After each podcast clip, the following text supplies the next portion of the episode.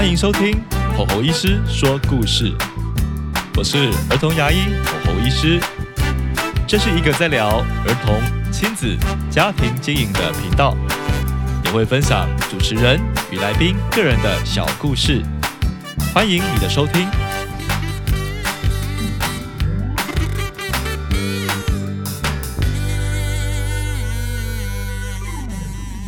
Hello，各位听众朋友，大家好，欢迎来到吼吼医师说故事。不知不觉啊，这个节目已经往三十集迈进喽。为什么说三十集这么重要呢？因为当初我在创造这个节目时，啊，先跟自己说，我们先来录个三十集吧，我们看看这三十集对我的生活会有什么变化。也很谢谢你一直以来呢支持我们的节目。目前这个节目呢，我看下来，其实累积总下载数已经破万喽，所以算是一个稍微有站稳台面的节目。另外，它也维持了每周的更新，对于一个全职上班族的我来说，嗯，还真是不容易呢。可是呢，重新回去看自己以前录的作品，对我把它称为一种作品，就是说，它就像是画画一样。啊，每一幅画都有不同的姿态啊，不同的当时的心境，以及呢，当时有一些亮点。所以呢，这些作品啊，我看了之后觉得，哇，自己真的蜕变很多呢。而且啊，过程当中啊，也感受到，嗯，其实有一些作品家长们是比较喜爱的哦。在我们这边的节目里面呢，大家猜猜看，怎样的作品大家是比较热爱的呢？答案是啊，当牵扯到啊心理层面，或者是呢牵扯到一些呢，呃，我们有一些日常生活中要突破的心理层面时，这个作品是比较点击率比较高的哦。譬如说，怎么样克服家长自己的压力啊，或者是呢家长要自己要如何啊从这个困境中站起来等等的，我觉得这类的作品呢是家长比较喜爱的。所以啊，今天呢也是类似这样的作品。今天这个主题来自于常常有家长问我的问题，常常会有家长问我说：“侯医师啊，请问一下，面对孩子看牙，怎么样让他不害怕呢？”我可以感受家长很希望孩子看牙的时候可以开开心心的，可以不要有害怕的感觉，甚至最好不要哭哦，让他呢能够很享受啊整个看牙的过程。我觉得这是蛮多家长会问的问题，特别是他可能还没有固定看的牙医的时候。当然，家长们会带小朋友来看儿童牙医，有一部分也会对儿童牙医有一些期待，我想是吧？那当然，我们在看了小朋友这么多的状态下，也开始自己会归纳出一些结论，也开始啊会去分类说，诶，怎样的情境下啊家长的期待可以达成？那今天我们就用一个故事来包装，希望呢你们会喜欢接下来的故事。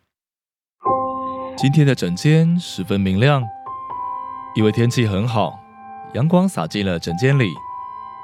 我翻阅着病历，查看接下来是哪位小朋友要上门来看牙。我发现了一本新的病历，如果病历是新的，代表小朋友是第一次来。我深吸了一口气，对于接下来要发生的事情，都坦然接受。我已经告诉自己，可以面对家长与小朋友产生的任何情境，用我良善的智慧去接待他们。整间的门打开了，进来的是个绑着马尾、戴着粗框眼镜、以着礼貌的笑容看着我的妈妈，年纪约莫三十几岁。妈妈其实很高兴能看到我，因为她预约挂号已经等了三周了。我跟她稍微赔个不是，因为我的患者真的很多的关系。妈妈带着腼腆的笑容看着我说：“其实我很紧张，前阵子疫情期间，我都不敢带小朋友出来看牙，之前的牙医没有去了，我们现在重新换一家，就决定是找侯医师。”请您能帮帮我的孩子，我很怕他会害怕。我稍微看了一下病历，小男孩其实只有两岁，我用个一两秒观看着这对母子。小男孩其实是给妈妈抱着的，整颗头埋在妈妈的胸口中，连看都不想看我一眼。而妈妈身形瘦小，感觉抱着男孩已经好一段时间了，似乎险些有点费力。但妈妈依旧带着坚强的眼神，硬挤出笑容看着我。我开始问：“请问小孩之前的看牙经验好吗？”“嗯，我觉得他每次看都很害怕，我很苦恼。”“请问是观察到什么现象？你认为他害怕呢？”“因为他每次都在哭，都不断抓着我不放，所以我觉得他很害怕。我其实在网络上查了很多资料。”如何看牙前让小朋友不害怕？很多方法都试了，绘本啊都买来给他念了，也带他玩看牙的游戏，可是他还是很害怕。现在疫情渐渐趋缓了，我也担心他很久没看牙，会不会很失控？话才刚说完，妈妈又硬挤出了一个笑容看着我，那个笑容似乎在诉说着：“一时不好意思，我真的很努力了。”我开始轻松的回答：“妈妈没关系哦，因为三岁前的孩子知情表达能力还没那么成熟，所以看牙会哭、会乱动都算正常的。我看小孩子今天只是来涂氟检查，对吗？不会太有侵入性的治疗，所以妈妈请放心。待会请妈妈帮我抱着看就好，我们过程当中不会太久的。”我邀请妈妈抱着男孩坐着，膝盖稍微对着我的膝盖。此时，我与妈妈是呈现面对面坐着的坐姿。接着，我将准备好的小枕头放在我的大腿上，邀请妈妈把抱在身上的男孩慢慢的背部往下靠在我的枕头上。小男孩的屁股和腿仍然夹住妈妈的腰，但因为背部躺下的关系，他的脸朝向我，眼睛正视着看着上方的陌生的医生叔叔。接着。一句尖锐的哭喊响起了整个诊间。我不要，我不要，我不要看牙！小男孩开始哭喊了起来。妈妈听到，马上回应了：“小宝不要哭哦，你放轻松，小声一点，拜托你不要哭。还记得妈妈要带你看巧虎刷牙吗？”小男孩继续的哭喊，似乎不搭理妈妈。妈妈继续的对小男孩说道：“我们再下下就好了。”好了，没关系，没关系，我待会去买你想买的玩具哦。因为妈妈有协助我扣着小男孩的腿，所以小男孩不至于完全乱动，无法看牙。我不慌不忙地拿着检查的小镜子，帮男孩检查完所有的地方，以及将预备好的氟化物用小刷子刷在小朋友的牙齿上。当然，最重要的是不要被它咬到。小男孩的哭声没有中断，但却慢慢的变小了，似乎有些累了。而在此时，检查也结束了。小宝，恭喜你看完牙喽！我带着笑容恭喜了这位男孩，但男孩丝毫不领情啊！当他回复着被妈妈抱着的姿势时，马上就把整颗头埋进妈妈的胸口中。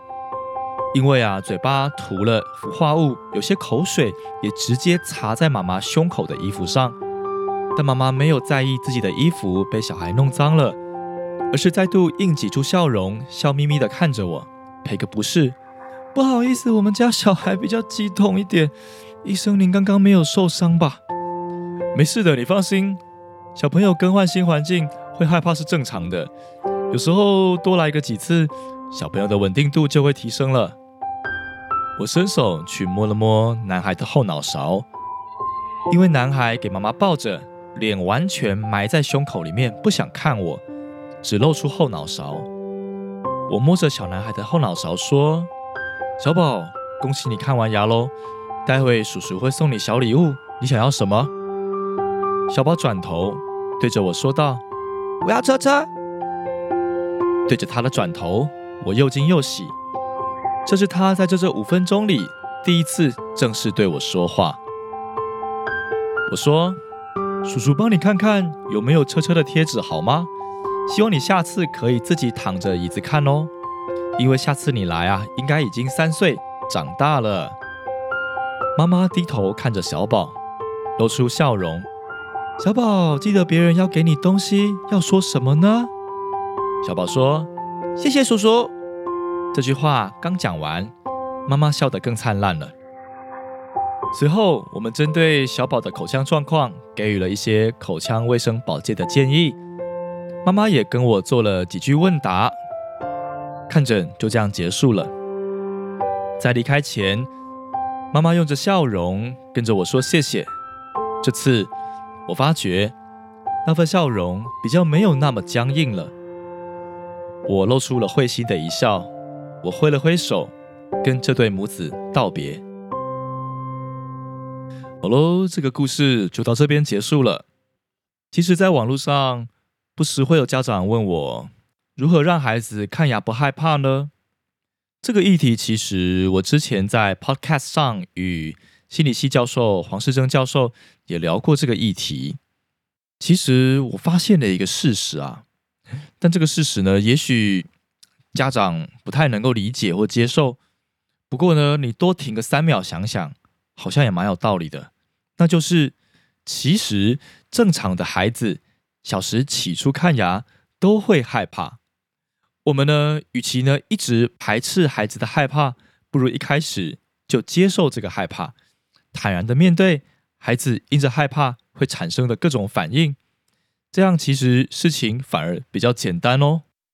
因为害怕是人类与生俱来的本能，它对于生理表现上有一定存在的必要。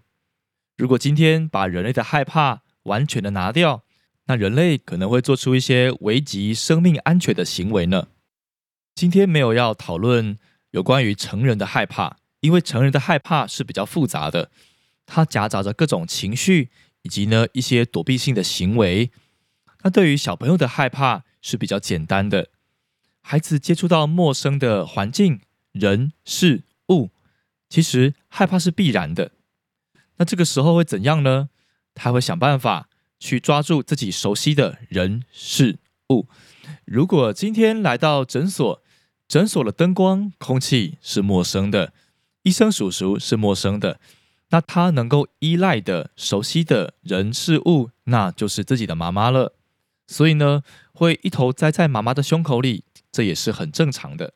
不过，害怕就真的会影响孩子看牙吗？那倒不一定哦。与其说让孩子害怕消除，其实家长真正想要的是让孩子可以顺利的看完牙吧。那这个也是看牙的重点，不是吗？不过家长常常会认为小孩子看牙应该要展现出某种神情，或者是要某一种姿态，他才会觉得啊这样的看牙是舒服的，自己也才会高兴。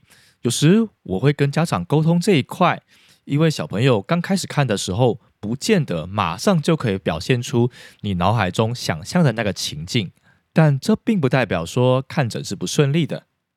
在我认为，能让孩子顺利看完牙，具备几个条件。这边跟家长分享一下：第一，身为牙医师，协助孩子熟悉看牙情境，这是第一个。那当然，这是属于牙医师的责任。如果是儿童牙医，那一般来说会与孩子互动，并且让他明白看牙的情境和器械，让孩子对看牙熟悉之后呢，其实那个害怕自动就会降低了。不过要注意的是，儿童牙医与孩子互动中，爸爸妈妈尽量少讲话哦，因为孩子需要专注的与他谈话的对象儿童牙医来互动，如此啊才有办法建立信任感哦。第二点，我们会提到家长的情绪稳定。其实情绪的察觉那是需要训练的，有时候我们看到家长的情绪，不见得会马上表露出来。因为大家平常在社会上都戴着一定的面具，希望维持一定的形象，这是很自然的。但从爸爸妈妈的言语中，我们是可以稍微察觉的。这边举个例子，我们待会会重复复述两句一模一样的话，但是用不同的口气说，你来听听看。小宝，不要害怕，不要动哦，不要动，很快就好。小宝，不要害怕哦，不要动。不要动，很快就好。你有听出这两者的差别吗？当家长急促的讲出这句话时，其实有时候代表了家长自己内心也是比较慌张的，而且家长自己都会把看牙与害怕连接在一起时，就会讲出不要害怕的这样的字眼。但临床上，其实并非每个孩子躺上诊疗椅都会意识到害怕，反而是家长在言语中把害怕不知不觉的传递给孩子了。那你可能会问我说：“那要如何轻松的跟孩子讲呢？”当然啦，我们都只是举例，也希望家长自己发挥哦。小宝，我们要看牙喽，看牙还蛮轻松的，爸爸相信医生叔叔会帮你的，我们一起加油好吗？我这边都会一再的强调，言语真的只是一种工具和方法，但其实家长内在的心境。好好自己的去调试是比较重要的。其实讲到家长自己的情绪调试，他可以讲个五六集讲不完啊。所以我觉得今天情绪这个部分呢，就点到为止哦。再来第三点，我认为很多的家长对于哭不要太敏感，其实会比较好。怎么说呢？其实孩子哭是正常的，孩子从出生的时候就要以哭。来确定他有没有活着，有没有呼吸，不是吗？当他在襁褓中的时候，会以着哭来辨别他是不是肚子饿，是不是有其他的生理需求。那渐渐长大之后，还是会用哭来表示各式各样的事情，不论是有压力啊，或者是不开心的事情，都会用哭来表示。甚至哈，哭也是一种小孩遥控父母的手段哦，不是吗？这很正常，不过我们发现，在东亚的家庭里面，台湾的家庭里，无所不用其极，想要抑制孩子哭的行为。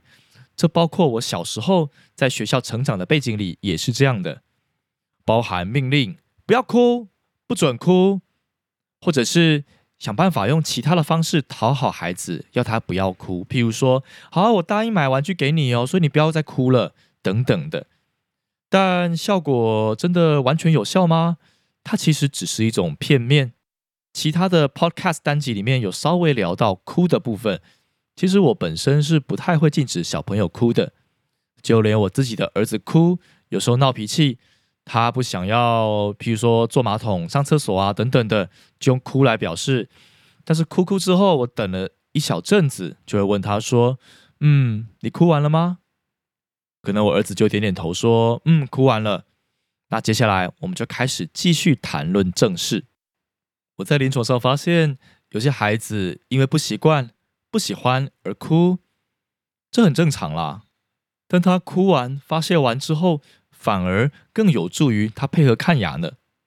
除非孩子是在哭以外啊，做出乱踢、扭动、挥手等危险行为，这样才需要制止。好的。以上就是我提出的这三点，能够协助孩子让他的看牙变得更稳定、更顺利。这边要稍微小提醒：如果是高敏感儿或者是有身心障碍的小朋友，那熟悉时间可能就要拉长哦。不过呢，就算拉长，还是会有不错的结果的。